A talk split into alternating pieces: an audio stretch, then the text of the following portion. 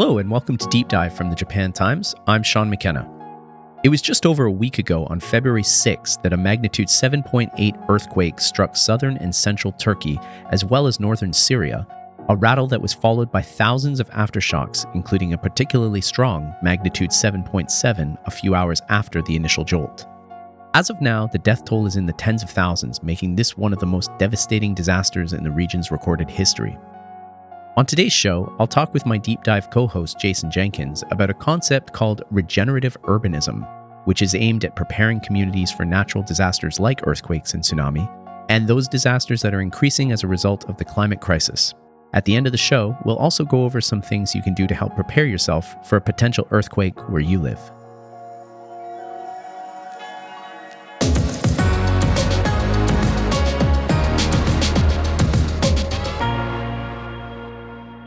Hey, Jason. Hey, Sean. I take it you've been following the news about the quake in Turkey. You're in Osaka now. Were you there when the Great East Japan earthquake hit on March 11th, 2011? No, I was still living in Tokyo at the time. And you know, you, you kind of get used to little quakes here and there, but when this one hit, you just knew it was different. It was terrifying.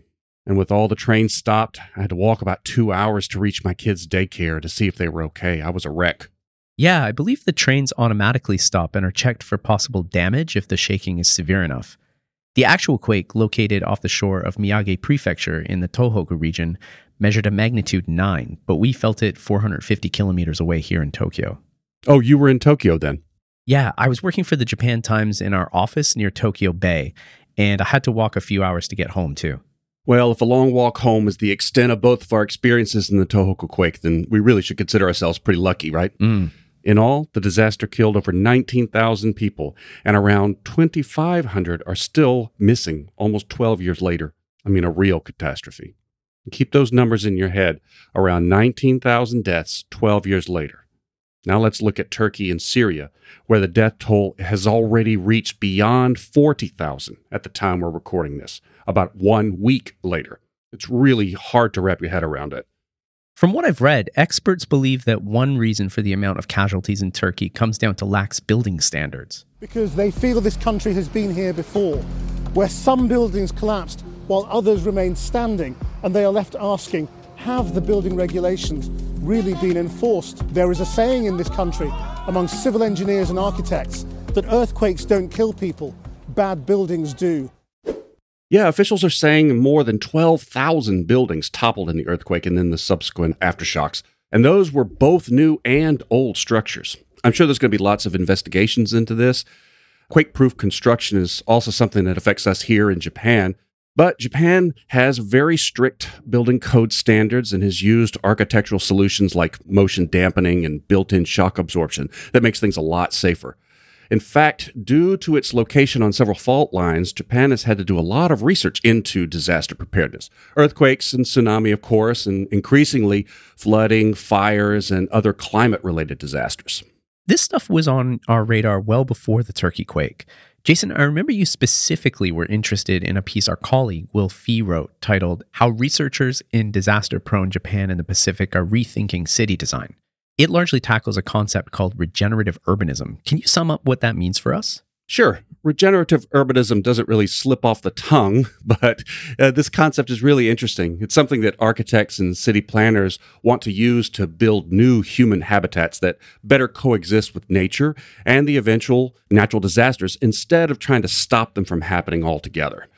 Sometimes, in our attempts to block these catastrophes, which are going to happen anyway, we wind up causing further environmental damage in other areas or simply just separating ourselves from our natural surroundings altogether.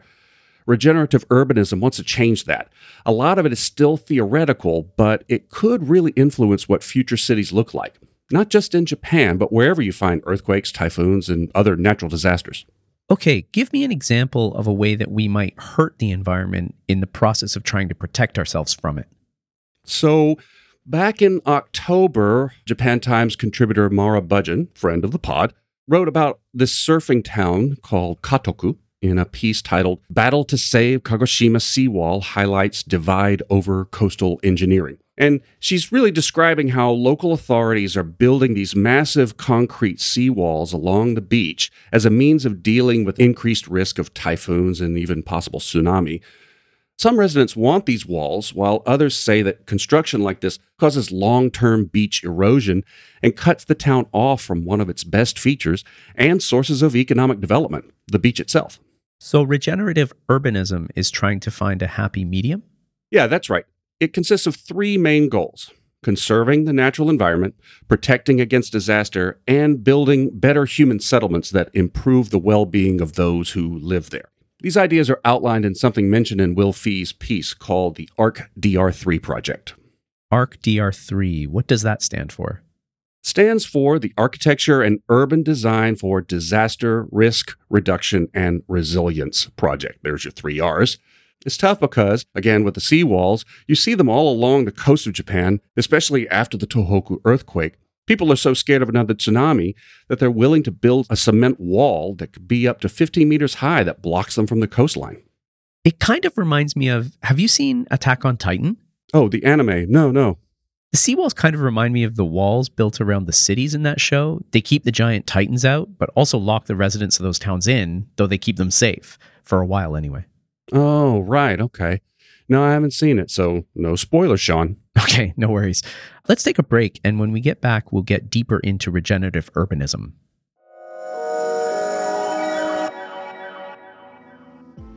Hi, I'm Natalia Makahon. I'm from Ukraine, and I'm an intern with the Deep Dive podcast from Japan Times. If you are interested in donation to relief efforts for Turkey Syria earthquake and you're living in Japan, we suggest you check out the Association for Aid and Relief Japan. You can find them at aarjapan.gr.jp. Or go to the website for Tokyo Camii and Diyanet Turkish Culture Center, which has information on how to donate funds. That address is tokyo.camii.org. We will include those links in the show notes. Thanks for listening.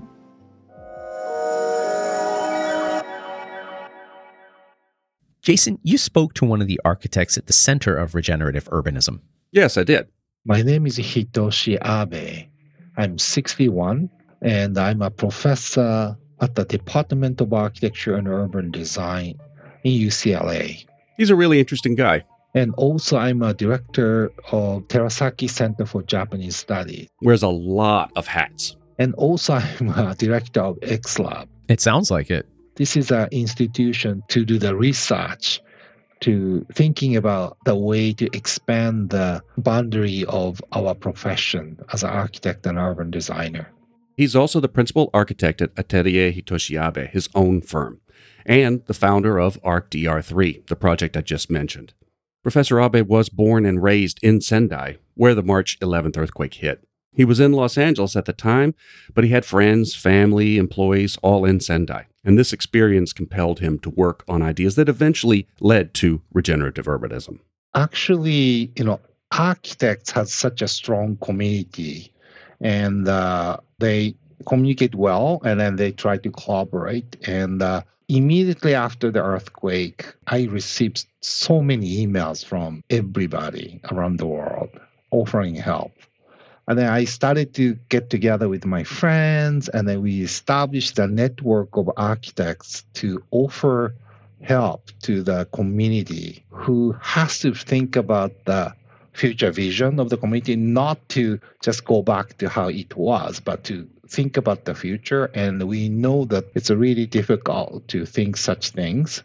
So Abe says that after five years working on these ideas and raising money for the area, he felt like many things just weren't right.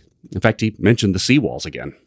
After seeing huge seawall being built, protecting area that people are not coming back, being kind of uh, separated from the nature, such a big denial that the humans are part of the nature Abe felt like the only solution being used was concrete, when he believed that there had to be some other different approach, maybe many different approaches, actually. It's almost like uh, repeating the same sort of a mistake that we actually suffered a lot. The whole idea of regenerative urbanism became about finding a way to coexist with nature. But the problem is because you really want to forget about this horrible thing happened, destroyed your life. You want to go back to actually how it was. So such a desire actually leads you to the situation so that you're completely disconnected from the nature. But I think that's completely wrong. That's something that I hadn't really thought of. The idea of this lingering trauma that is informing our decision to protect ourselves from future disasters, which leads us to making poor choices in the short term. Who else is involved with the project? There are 11 institutions participating in Abe's ARC DR3 project, mostly along the Pacific Rim. Together, they're creating new models for cities, each specializing in absorbing the impact of whatever disaster their region deals with. For example, wildfires are a huge problem in California. So the UCLA team have developed a concept they call the pyroactive city. A pyroactive city? That sounds kind of dangerous. yeah, yeah, yeah, right. Fire bad, right? well, the wildfires themselves are quite dangerous and increasingly common. The past few years have seen huge swaths of California, Canada, Australia, Greece just burned off the map. But forest fires are also a part of nature, and indigenous people used controlled fires to encourage new growth.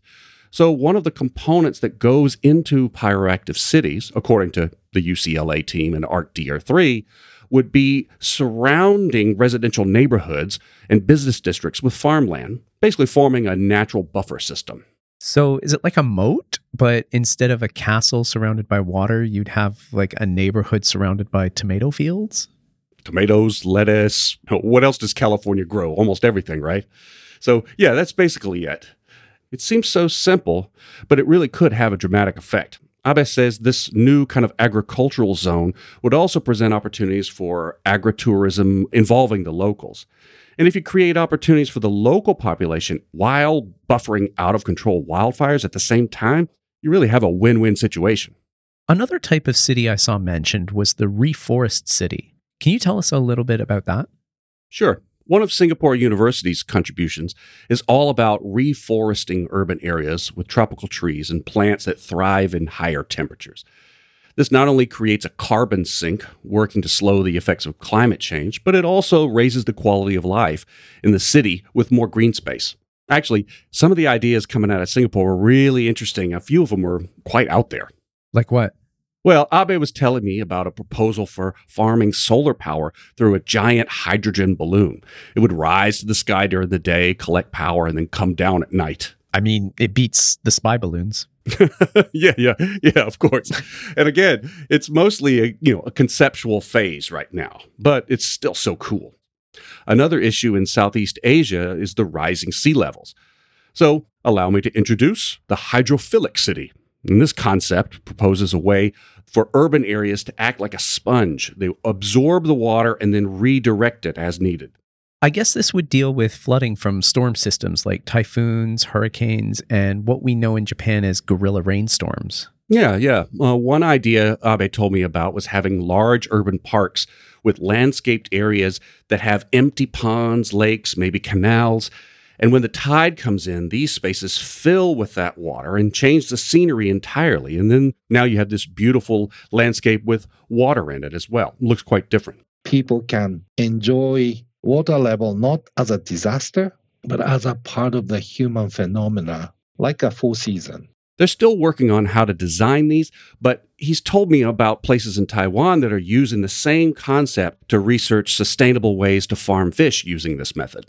Did the professor mention how any of these ideas could be applied to places in Japan? Oh, sure. And it's not all sci fi like the Singapore ideas. In fact, some of the ideas come straight from Japan's past.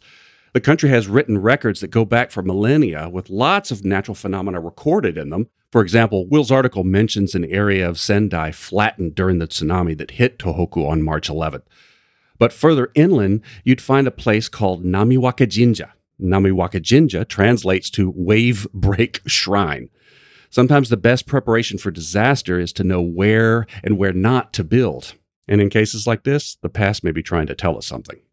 Right. Like don't build a house on, I don't know, a cliff on erosion bluffs. right. Or you know, a summer home on Typhoon Island, right? Yeah. yeah. Here's what Abe had to say about that.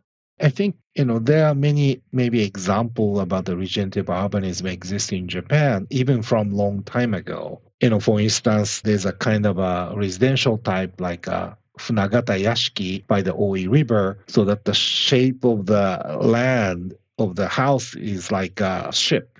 So the Funagata Yashiki he's mentioning here.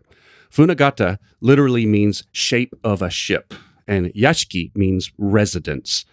So this practice of Funagata Yashiki is simply knowing how and where water flows in your area, and then giving your property this shape of a ship's bow in a particular place to where, when a tsunami or flash flood happens, you can divert the water away from your home. Maybe even feed that water right back into a river or into your fields. So the there's a flood comes in, this kind of little dike surrounding around the house can actually let the water go to the water line to be fed to the agricultural land and things like that. So there are many sort of a precedent. The one thing I got out of researching regenerative urbanism and speaking to Professor Abe is that it's a multidisciplinary approach involving not just architects and city planners, but scientists, educators, art producers, and more to try to find creative solutions and to help convey information about the environment to the people who live there. Well, until that day, I guess we'll just have to rely on our go bags to stay prepared. Coming up after the break, we'll talk about the practical things you can do to stay safe.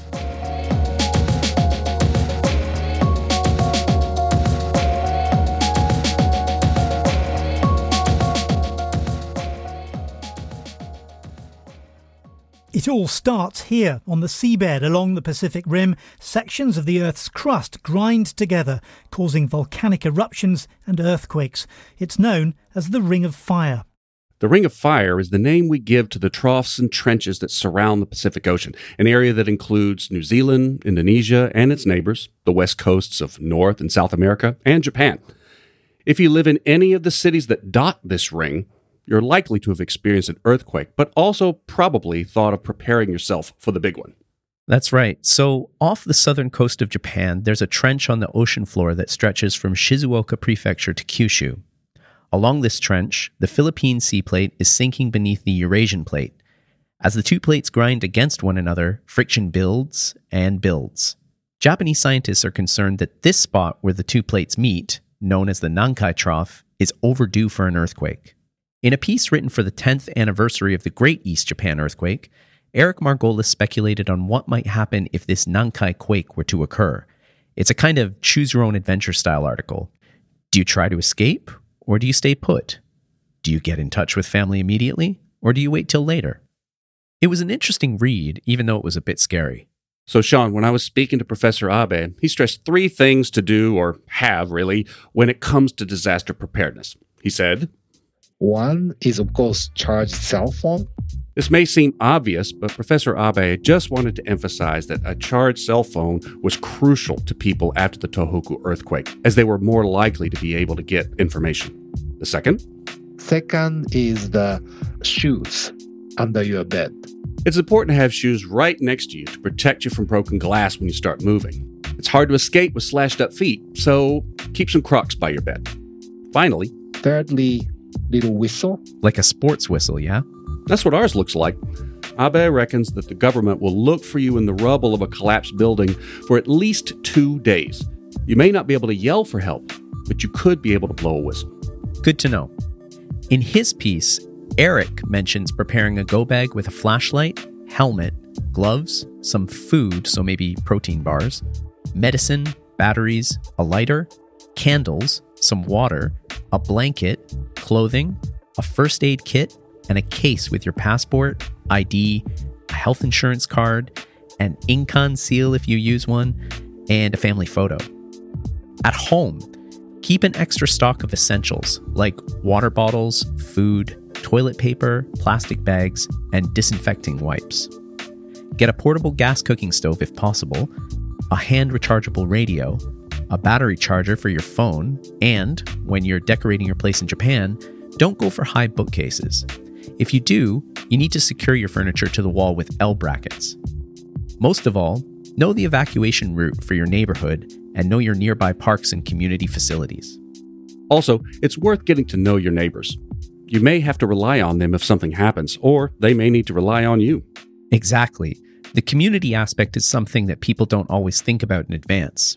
Thinking about disasters and disaster preparedness can be a stressful way to spend your time, but we can't let that catch us off guard. We'll include links to a bunch of stories on the topic in the show notes. Jason, thanks for joining me on this week's deep dive. It was nice working with you, Sean.